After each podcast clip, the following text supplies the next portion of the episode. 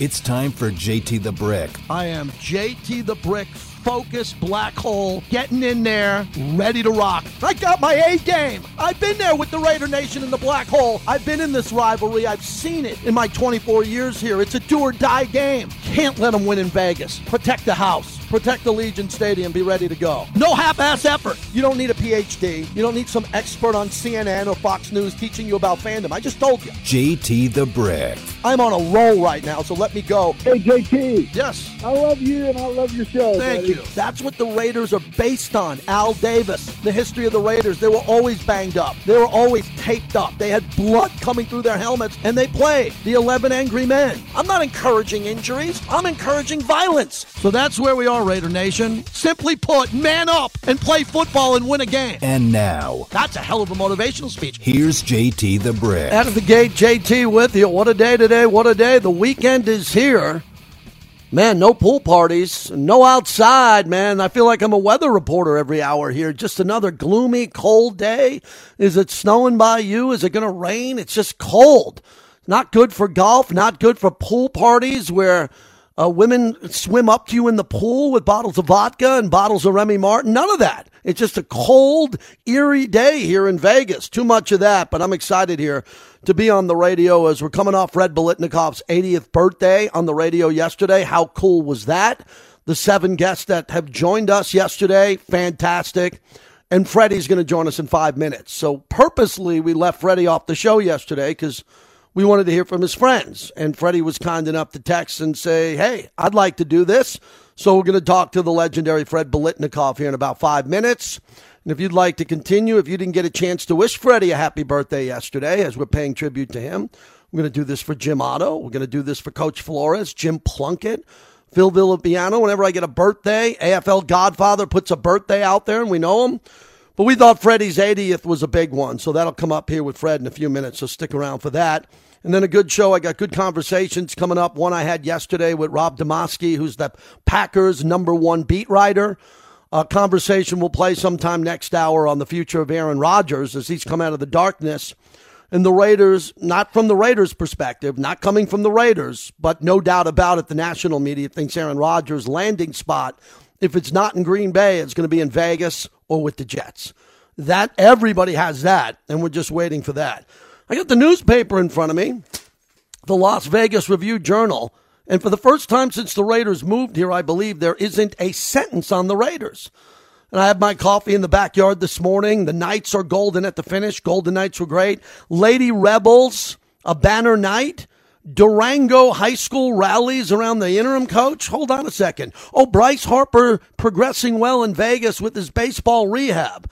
NBA's home stretch with Todd Dewey. Air Force. Air Force presents a challenge for the Rebels. Where's the Raiders? What the hell's going on out here? they have an they have a blurb on the UNLV men's swim team that uh, notched two relay victories in the league finals.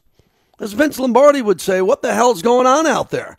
Did everybody take the Raider day off but me? Hey, we got some important Raider content we got to get to.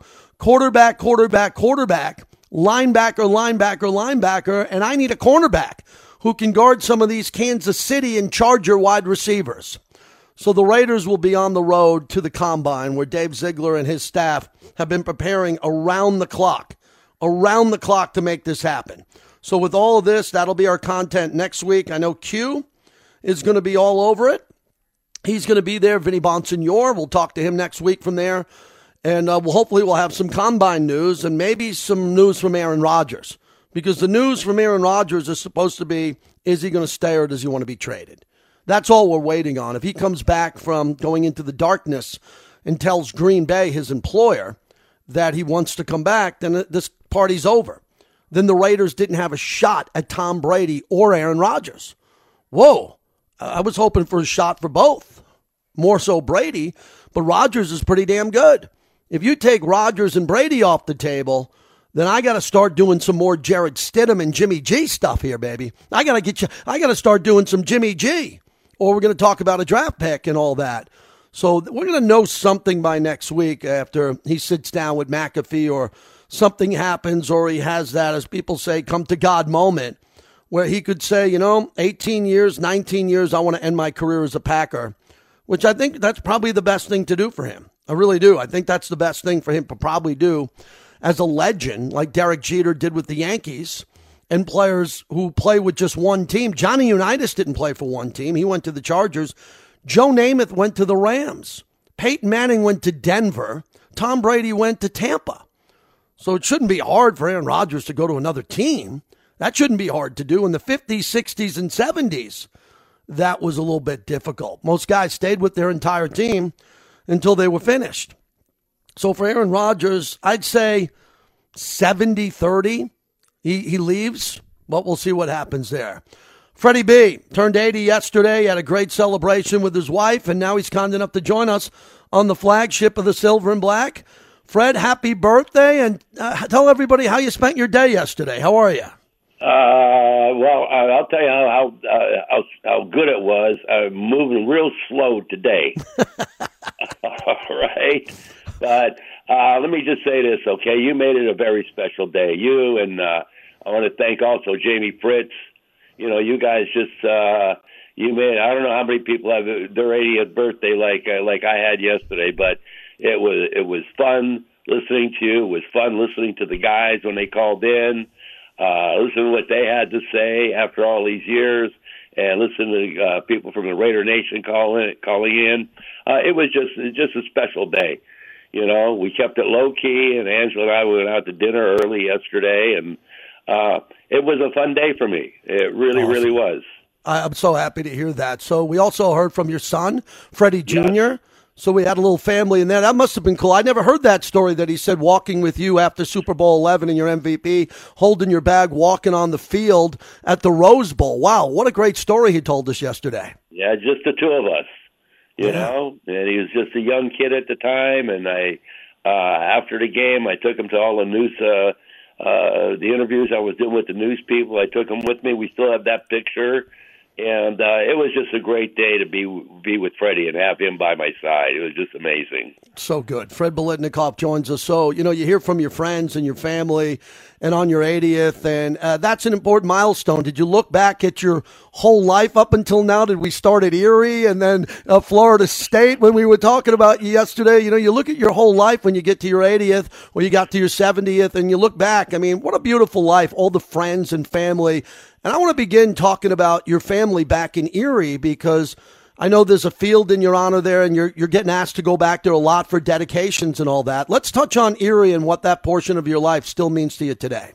Uh, Erie, Erie was fantastic. You know, to be able to grow up and uh, still have friends. Thank God, a lot of them are still alive that I went to school with, that I played against, and uh, still great friends today, and just the whole community with uh, so many diverse ethnic groups growing up in, the, in that atmosphere was was terrific. And seeing Erie grow and improve with a lot of things and you know like you said we're we're trying to get this uh, field done uh, mm-hmm. where I went to high school with these kids. So we're going to be able to do that with the help from the school district so it's going to be a, a great event in May for us, and I'm mm-hmm. looking forward to going back there and visiting with everybody and just having a great time.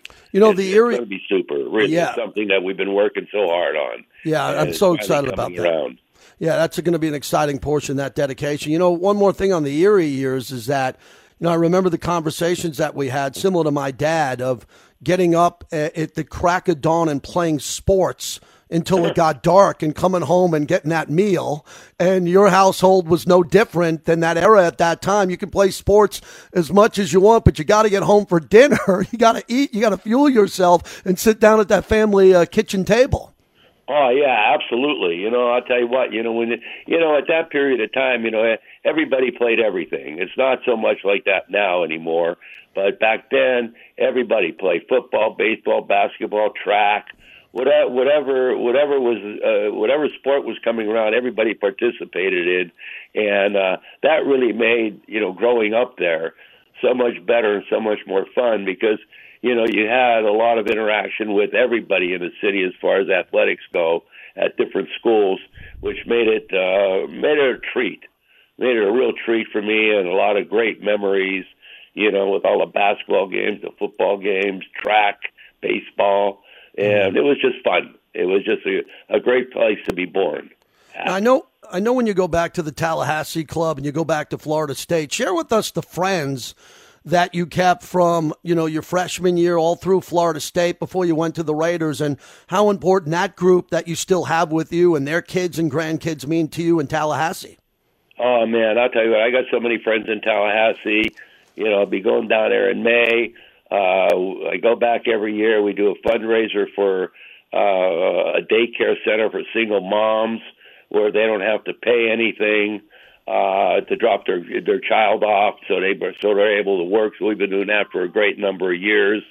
And uh, Richard at the fourth quarter, who puts on the golf tournament every year, and the people that participated in every year, uh, has just been terrific over the years. And seeing everybody and being able to uh, just being able not only to go to the event, but then staying over for three or four days and being able to take a drive and see the, rest of Tallahassee, how it's grown, how the campus has grown, and the stadium uh, brings back a lot of memories. But I really look forward to going back there and seeing everybody. Fred Biletnikoff for celebrating his birthday yesterday. You know, I was thinking you're such a young guy when you leave Tallahassee and Mr. Davis brings you out to Oakland. How big of a deal was that San Francisco, Oakland, the Bay Area at that time. It's such a enormous footprint, such a big area, and you don't have your family with you from Erie or your, a lot of your teammates. So how did you navigate through getting a house and figuring out where to live and the bank accounts and setting it up and all that signing? You're out there by yourself, starting your life. How intimidating was that? Well, living in apartments, that's the first thing, and not making that much money at that time. So, really trying to save up to buy a home which took us a few years. But uh, you know, that's where you you you count on on your family to really hold you up for what you're busy doing, playing, and uh, gone all day and the weekends and uh, uh, everything that you really don't have to touch on anything of the reality of life. Your family picks that up for you, and I had a great a great support group all all, all the years, and being able to have them to have my back and doing everything and let letting me able to play football and not have to worry about too many things uh, other than football. Yeah, I never asked you this. What were those early road trips like on the airplane with the Raiders going cross country? That's something also new to you. I know you traveled to Florida State and from Erie down there, but I'm talking about big travel with an NFL team and getting on a plane to go back east if you had to play the Jets or a team like Baltimore. How big was that and traveling with all your teammates and friends? That must have been a party. Well, more than once. sure. But no, you know, at that time, you know, we were still the AFL, and we went right from training camp right to the airport, and would go on a two-week road trip. So we might leave like Friday on training camp and go down to Miami, play Miami, then fly up to Boston, stay there all week, play against Boston, and then fly over to Buffalo, stay there all week and uh, after the game would fly back home. But you know, we had the opportunity to be around each other. I mean, that's who you have. That's who you're traveling with. That's who you. That's who your friends are, and that's why. Um, from when I was a young kid, starting with the Raiders, till uh, I was the old guy, we had a great camaraderie with everybody. You know, and all those trips when I was younger uh, really meant a lot because you were able to do a lot of things together as a team, as, as friends, and really develop a good relationship with everybody on the team. It was fantastic. You know, Freddie, as we wrap it up, there's a big topic now about the All Star games, and the NBA is a joke, and they've taken the Pro Bowl and now the Pro Bowl's flag football. Uh, the AFL NFL All Star game, the college football All Star game against the NFL. Can you share with our listeners how important those games were, the passion behind not only wanting to compete, but to train for those games and want to win those games compared to the culture we see now with these All Star games? Well, you you know what at that at that time, you know when when you got when you got picked to be in the All Star game, like my my first AFL All Star game was down in Jacksonville, and uh, you're with a week, you're spending a week together. I mean, I my my roommates were Dave Costa and Bobby Bell, and uh, we're you know uh, the West against you know the West against the East, and uh, it, it was fun. Uh, you yeah. know, the practices were good, hard, and when you played the game, you you played the game. I mean, it was like you're playing a playoff game, and uh, uh, it went like that for a number of years, a great number of years. You know, till till it started getting, uh, I guess, out of hand a little bit. But you know, just to be on the All Star team and be able to be picked to be on the All Star team is is is great for any athlete in any sport. You know, that's that's the ultimate for you to be able to to say you were on that All Star team or you got picked mm-hmm. uh, for that All Star team. And the guys you get the chance to spend the time with that you really, really never do get a chance with from other teams is really special. It really creates a, a very tight bond for you throughout your whole life. And Freddie, the last football question. Dave Ziegler was on a podcast the other day, and I, I liked what he talked about Davante. Said he you know shows up wearing his Nike gear, but he could be in a three piece suit with a briefcase because he treats every day like a business. He comes in and he works, works, works on his craft. He's such a pro and a lot of that goes back to you and, and your legacy and the way you worked and prepared for every practice. We had, you know, you heard yesterday, all your teammates were talking about your work ethic and what you did after practice.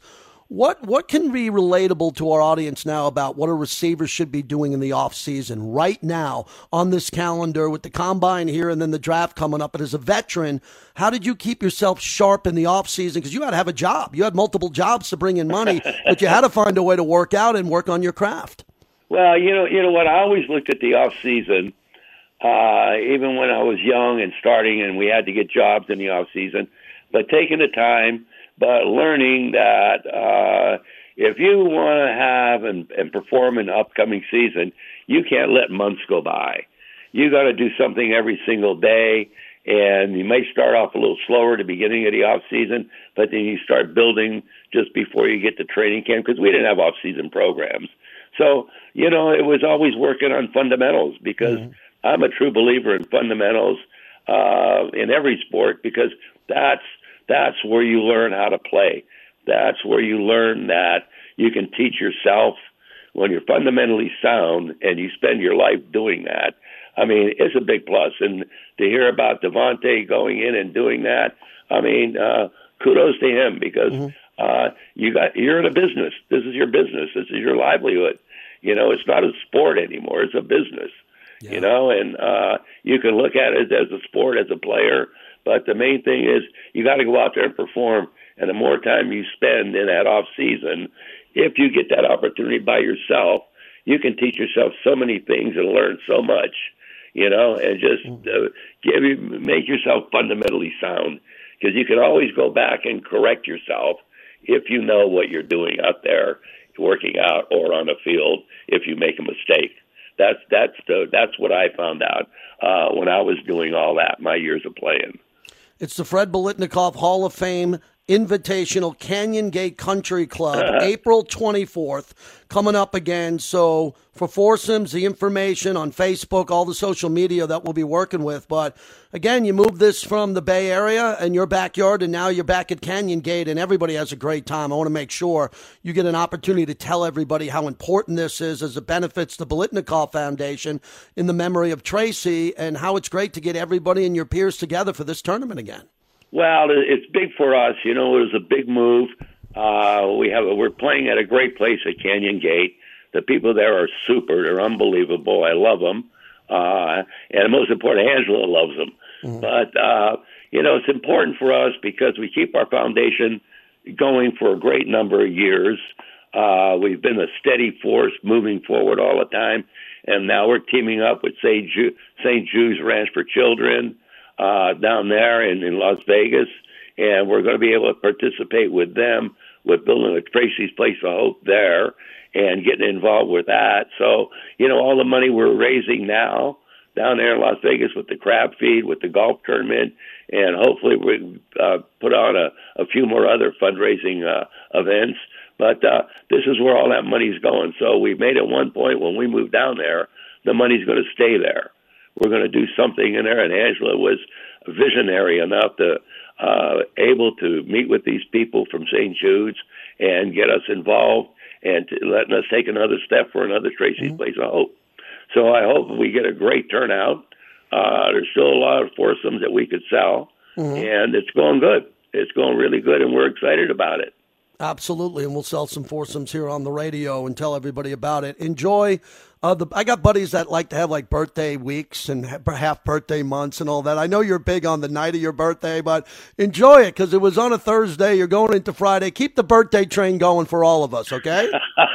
I'll do that. Okay, you take care. And again, thanks so much for a special day, and thank everybody that participated, yeah. that came on the show. I love you guys. Thanks so much. Thank you, Fred. There he is, Fred Biletnikoff. How cool is that? So, uh, Freddie was really touched by that, and you, the fans of the Raider Nation, who wished him on social media, he sees that listening on the radio his 80th birthday. So that really made my heart full this week as we sit here and we, you know, I was just talking to you about there's no Raider content in the local paper, and everybody's kind of stealth and quiet with the Raiders, and we don't know what's happening, and listening to podcasts and trying to figure out. And Vinny's checking out his mailbag, and he's answering your questions on his show.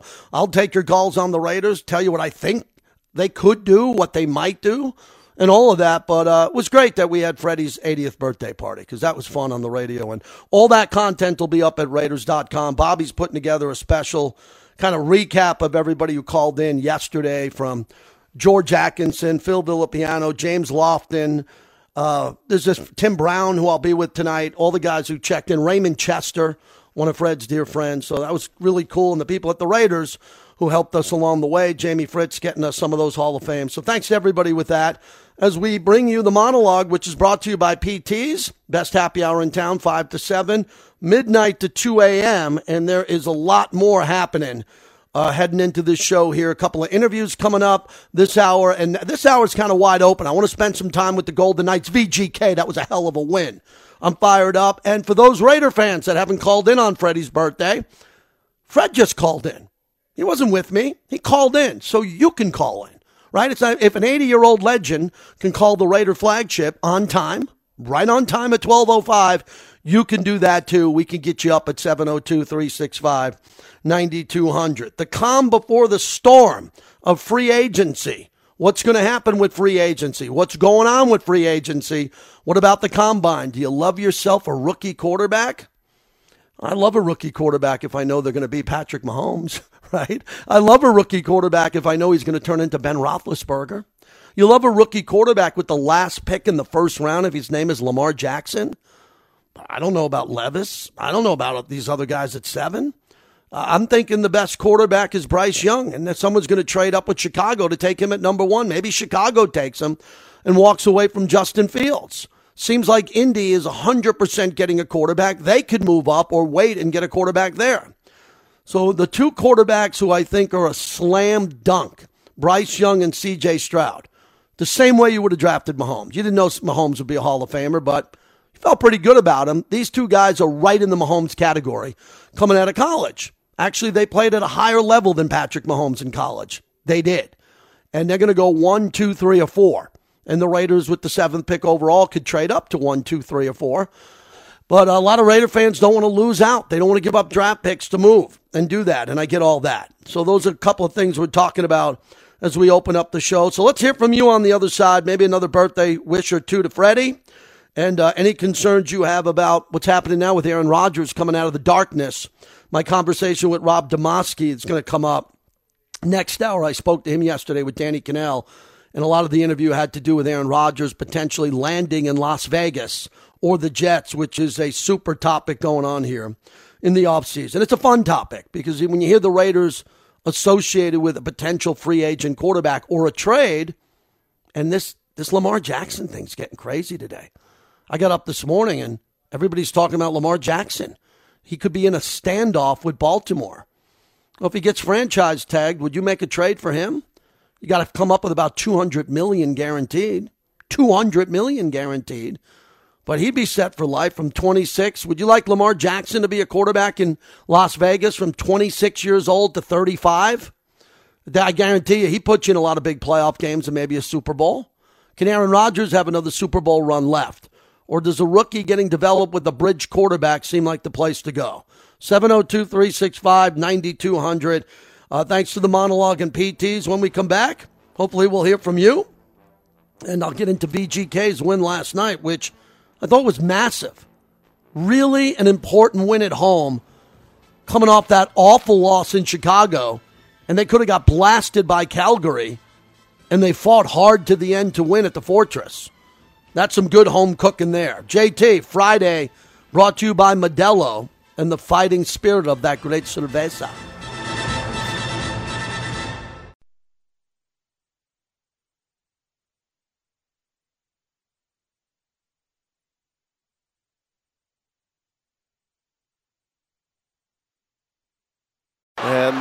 This will take us to the finish line. The Lakers back to back wins, one before the break, one coming out of the break to 28 and 32. 28 and 32 for the Lakers. JT back with you. Brought to you by M Resort Spa and Casino, the official team hotel of the Silver and Black. I like what the Lakers did at the trade deadline, getting rid of Beverley and Westbrook. Uh, that was a must for them to try to make a run here, but they're out of the playoffs trying to play in the play in tournament. I think the Lakers, their schedule's pretty tough, and I expect them to win some games here. They have to. The, the comparison between LeBron and Jordan is such an important comparison in sports right now because some some people are delusional. They can't have the debate. Like you cannot have this debate, LeBron versus Jordan, which we should be able to do. We should be able to compare Barry Bonds and Babe Ruth. We should be able to compare, you know, Alex Ovechkin and Wayne Gretzky. Doesn't matter what era you played in. Who cares? I can compare Pete Rose to Tony Gwynn or any other hitter, uh, Mike Trout. We're all sports fans. We should be able to do this. But if LeBron misses the playoffs in back to back years, that's going to hurt part of his legacy with Jordan. Because a lot of times you can't win a championship if you don't have a great team. No one ever talks about the fact that Michael Jordan missed the playoffs a number of times or got beat in the playoffs, got beat in the playoffs, and didn't go to the NBA Finals. What's more important, Michael Jordan getting beat in the Eastern Conference semifinals or LeBron losing in the NBA Finals? Well, you talk to some delusional Jordan fans, they're like, well, he's 6 and 0. He never lost. He's 6 and 0. No, no, you're missing my point. He lost. He didn't get to the NBA Finals, but you don't count that. You think it's okay that he didn't get to the finals because he lost earlier and you don't hold it against him. But you can't miss the playoffs in this era.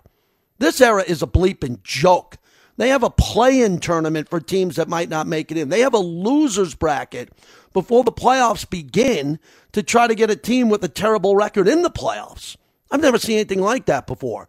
So LeBron's got to giddy up here a bit and get going with Anthony Davis. And I think the team, it's going to look a little bit better here in the second half. The only problem with that, the only problem with that is that they got a big problem with this because they play in the West and the West is tough and the Warriors aren't playing well and Denver's really good. But if the Lakers can trick us all into playing really good here over the next month and get in, every Laker fan's going to think LeBron and Anthony Davis and D'Angelo Russell and who, the rest of this team can get hot in the playoffs and knock off a one or two seed. There is a chance they can do that because of LeBron and Anthony Davis. 702 365 9200. Hardcore Raider checking in. We appreciate that. Start us off today. What's happening? Hey, JT. Uh, I just want to give a big shout out to Freddie and uh, just tell him happy birthday. And, you know, it always amazes me. Maybe I'm getting old. I don't know. But just, you know, how many of these greats uh, over time, like, mm-hmm.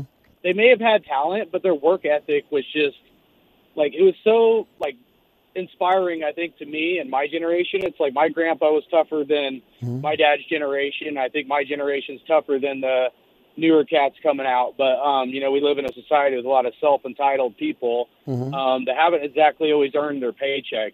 But if you look at these old school Raider guys, no matter how talented they were, the greats like Freddie, Tim Brown, their work ethic was just it's night and day difference in my opinion versus uh, a lot of the guys out now. Now, I'm not saying guys don't work hard, mm-hmm. but it just I wish there was more guys like Freddie, Bill Romanowski, the Tim Browns, where they were they were confident in themselves, but they worked harder than anybody else out there. And then last nugget, I'm just going to say, I do think that Hendon Hooker is the best quarterback in this draft. I know that's uh, far fetched to some mm-hmm. people, but him and Will Levis are the only quarterbacks that started all all four years. And if Hendon Hooker's knee gets healthy, he's going to be a super stud in the NFL, and I think he'll be better than all these other quarterbacks. Yeah, the, look, uh, look, look, Before you go, I would say that's very interesting yeah. too. He's 25 years old. You know that Bryce Young's 21 years that's, old. C.J. Stroud is 21. Levis is 23. Hendon Hooker's 25 years old.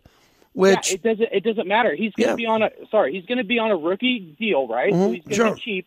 You're in your you're in your prime, 26 to 31. That means Mm. you got a guy that has experience. He should be able to be develop and learn the playbook better, and he's got more years experience. All these other guys have two or three years. Everybody's crowning them like they've done something special and they've worked for organizations that yeah, you better be good if you're playing for Ohio State. They got a lot of talent. Same with uh, Alabama. They got a lot of talent. You better be pretty darn good, but they don't have the four years of experience with lack, you know, with less talent that Hendon Hooker had. So uh, maybe I'm wrong. We'll see. But that's No, my. good. I, I picked Jalen Hurts along with Q a few years ago, and look at Jalen Hurts now. Sure. Hooker is my Jalen Jalen Hurts pick. Thank you. Appreciate it. I'm happy you called in on that. And Q saying that too. And if you listen to me, I was at Oklahoma with my son in the crowd watching Jalen play and Jalen play with Oklahoma. And I think he is a stud. And I was with my son at Oklahoma watching Caleb Williams, who will be the number one pick last year. And I was in the crowd, you know, so I've seen these guys play at Oklahoma and Jalen Hurts, and I was on him too, but I didn't think Jalen Hurts would be this good this quick. Because, and again, I saw Jalen Hurts lose in Las Vegas to the Raiders. Uh, I know you're paying attention, and I really appreciate it. But if you listen to me over the last couple of years, there's been a couple of things I pointed out: Cincinnati and Philadelphia. Cincinnati came to Las Vegas and beat the Raiders. They just played poorly. Cincinnati beat the Raiders in Cincinnati in the playoffs, where the Raiders had first and goal at the nine. I believe that was the biggest flaw that I've seen in Derek Carr's entire career, ever. And again, I didn't hold it against Derek personally. I don't play football, he does. I report on football. Derek had first and goal at the nine with the inability not to scramble and run it in from nine yards out, or the inability not to get the ball to Waller three times in a row, three times in a row in the end zone, even on a 50 50 ball, and Waller's the biggest human being on the planet in that building that day. Okay? That's one of the reasons why this didn't work with Derek Carr, who's a hell of a player and a very good quarterback. I didn't have, never had Derek at elite, and I never had Derek pass the 12th or 13th quarterback. So, you know, you get him, you get Derek in that 10 to 12 spot, that's good enough to win a Super Bowl. But when it, when it comes to Hooker or, or whoever these guys are, the Raiders need mobility. Russell Westbrook, uh, Russell Wilson is a beast running the football. He had a bizarre year. I'm going to get into him next hour. Okay, he had a throwaway year. I don't know what happened. I think it's a lot to do with him mentally. Mahomes is the greatest running quarterback in big games I've ever seen. Vick never played in big games like that. He and Lamar Jackson, Mahomes number one. The Raiders have got to get mobility out of the quarterback position. If we can go back in the hot tub time machine, I give you Derek Carr in Cincinnati, first and goal at the nine. If it was Mahomes, I'd run him four plays in a row. I'm dead serious. I mean, Kelce is your option. You go to Kelce, but Mahomes in the shotgun running right twice, left once is going to have fourth and goal at the one inch line, or he probably scores on second down. The Raiders haven't had that ability. So when we saw Jarrett Stidham running outside the pocket, running a bit, and also taking hits in this playbook of Josh McDaniels, I was very encouraged by that in that game against San Francisco. But whoever the Raiders get, I hope the quarterback is more mobile and wants to run, not run recklessly, but run correctly because the Raiders haven't had that for a long time. Rich Gannon was great at it. Tell you about Rich Gannon. Uh, Rich Gannon was a journeyman quarterback with a lot of upside, and the fact that they found him and Jon Gruden and Mr. Davis and what they were able to do with Rich Gannon. Rich ran. Rich ran like he was running for his life with the silver and black across his chest. The Raiders need a quarterback that has that ability to run and save the day. And Cincinnati, they you know Joe Burrow doesn't run a lot. Jalen Hurts is a beast as a runner, but Jalen Hurts came in here and the Raiders pummeled the Eagles 30 unanswered points. With Eric Allen and I, that was one of our favorite post game shows because Eric was a legend at Philadelphia, more so than the Raiders, and he had a bunch of family in town. And they had a bunch of family in town because, you know, he works for the Raiders. He is a Raider. But a lot of them are Eagle fans. I remember that post game show as the Raiders pummeled Jalen Hurts and the Eagles in that game, and now they're a Super Bowl team. Why can't the Raiders turn it around the way Cincinnati and the Eagles did? That's my hope. Why wouldn't I hope that? I just saw Cincinnati do it and the Eagles do it. Cincinnati's gone to two AFC championship games and a Super Bowl. Reminds us of the Raiders in the early 2000s, and Philadelphia looks like they're going to be loaded for quite some time. Uh, let's get out to Phil in Long Island, where I'm born and raised. Whereabouts, Phil? How are you? It's actually Paul. from Bethpage. Paul and Bethpage. You know, I'm from Farmingdale High School, which bordered to Bethpage. All right. Fantastic. I know. Uh, JT, small question. Oh, D- Bobby, watch this guy because I sense I sense the voice. Go ahead, Paul. Quick question. Go ahead. You know it. Why doesn't everybody go for like a Jimmy G? I got before. Listen to my theory first. He's he's mobile, good arm. He's a winner if he doesn't get hurt. And if he does get hurt, who's got the best facility in the league? The Raiders. Okay, if so, a facility. Thanks for the call, Paul. A facility won't do anything to get a guy healthy. A diff, all the facilities and trainers get the guys healthy. Look, uh, Jimmy Garoppolo is really a good option for the Raiders because he wins a lot. He knows the playbook great. He makes good throws. He makes really good throws. He can make every throw. He's not that mobile, but he's very mobile in the pocket. He's got tremendous footwork. Way he pivots and steps up in the pocket. One of the things that Jimmy Garoppolo does, as good as any quarterback in football, is he looks off the safety in the corner.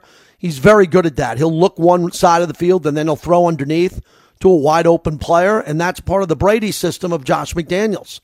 Now, how was Brady so good under Josh McDaniels? Did they have better players? I mean, that's open for debate. Their offensive line. Did they have legendary Hall of Famers? No, they had very good guys, but not super elite. They they trained them to be better players than their draft status.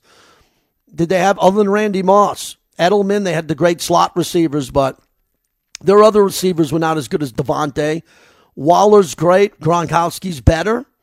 But what Brady was able to do was to throw to the wide open receiver. And from studying the Josh McDaniels years as a coordinator with six Super Bowls, what always fascinated me about Brady is he never threw into coverage. He just didn't. Guys were wide open because Brady saw the play. Josh McDaniels developed the play with him, and they knew how to check out of the coverage and go to the guy who was wide open. Jimmy Garoppolo can do that for Josh McDaniels. He really can.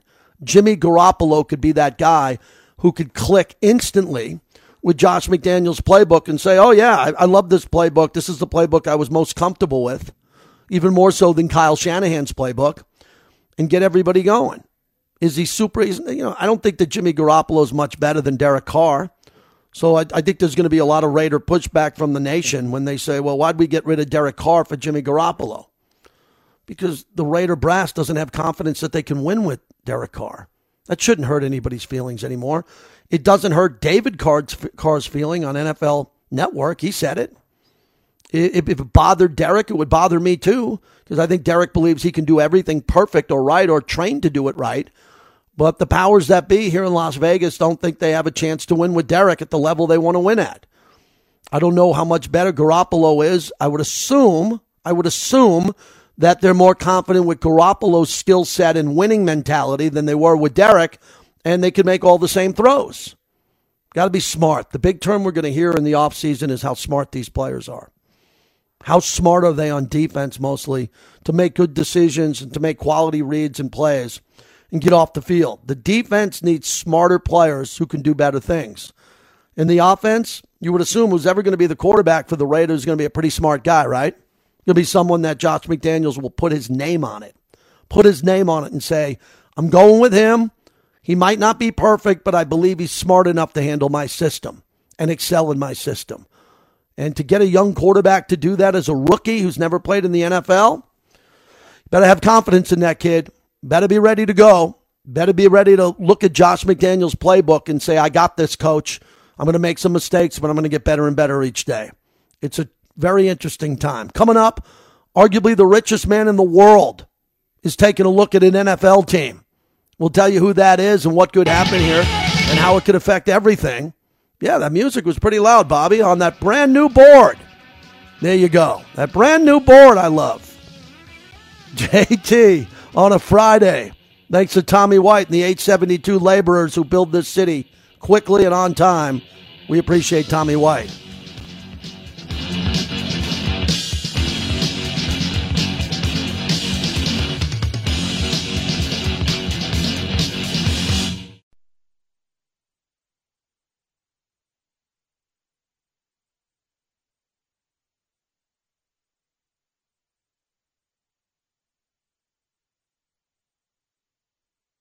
Michael plays it low to high. Theodore Sliding right, passing left. Eichel at the circle. He shoots. He scores.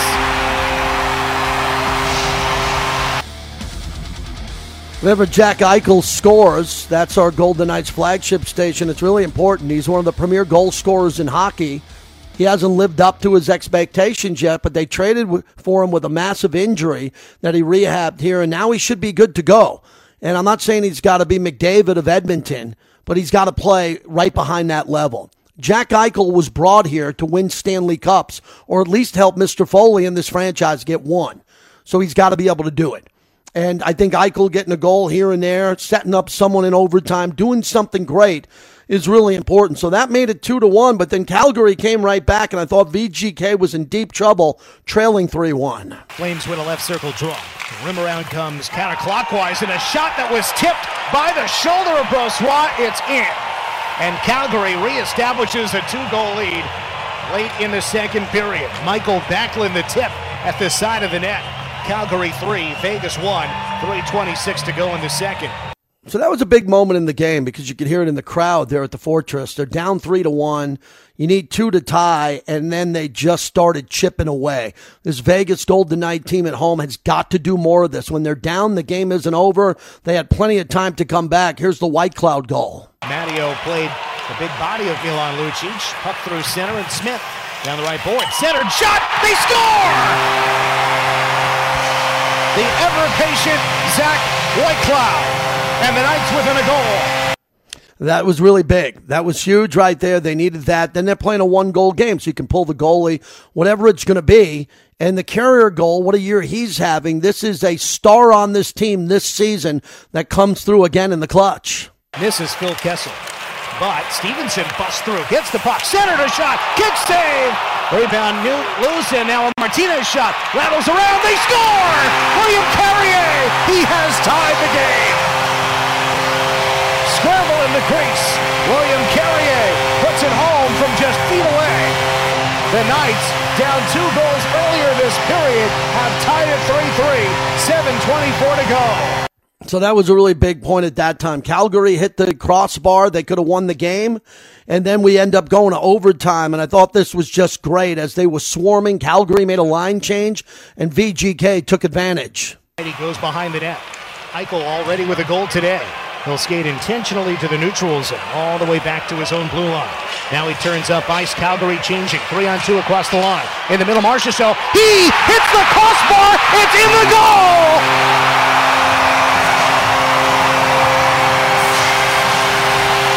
Jonathan Marchessault in overtime. Vegas four, Calgary three. That's the game winner there. VGK two critical points here. So to put to dip the show in reality for everybody here. And I, again, I know we don't have elite, you know, so many hockey fans here, but I'm talking hockey. Especially look at your watch, look at the calendar. Vegas is in first place in the entire Western Conference. How about that? Your Vegas Golden Knights 35 and 18, 75 points. That's three over Dallas, three over Edmonton, three over Los Angeles, and four over Winnipeg. So that is a big time deal here as we look at this overall. So Vegas is right where they need to be. I think the critical factor this season will be getting back Mark Stone. And again, the clarity on that injury, as we always ask about it, what's going to happen if he could come back for the playoffs, even the second round of the playoffs whatever it is. If I, I don't think I see him ruled out for the year. If I'm wrong, please correct me at JT the Brick. But with the Vegas Golden Knights now, they have the seventh best record, excuse me, the sixth best record in hockey. The only team with more than 90 points is the Bruins at 93. What a year they're having. 44 and 8. Oh my God. For Boston, then it's Carolina, New Jersey, Toronto, Tampa Bay, then Vegas. And we just saw Vegas beat Tampa Bay. I was at that game. So all the Eastern Conference teams seem to be better, but only one's going to come out of the East. That's the good news. Doesn't matter how good the Bruins, the Canes, the Devils, the Leafs, the Lightning are. Only one could make it to the Stanley Cup final. And Vegas is on top of the West, so hopefully that'll help out. And one more thing before the top of the hour. Here's Eric Bieniemy, who finally became an assistant head coach. He's with the Washington Commanders. Jeff Bezos I think he's the richest man in the world with Elon Musk from time to time. There's one other telephone a Latino conglomerate that has that money too. But Bezos is looking to buy the Commanders. I think that Snyder's going to be out sooner than later. Here's Eric Bieniemy on his new contract. coordinator of the Washington Commanders. Okay, being a head coach, that's something. If that's to happen, it'll take care of itself. We've had a great deal of success. We've we've won what five straight AFC Championship games, three out of four Super Bowls. Two out of those we won. So being a head coach right now, it hasn't happened. It's not anything that's going to impact me moving forward. Because the only thing I need to concern, be concerned with, it's what's important today. Today, I got to be the best person that I can be. I got to be the best coach that I can be. And on top of that, I got to get these guys in this building to learn to trust me, to get to know me, but also understanding what the term accountability means. I have to be accountable to these men. All right, so all that stuff about being a head coach, we could talk about that next year sometime. Right now, I'm focused on the job at hand.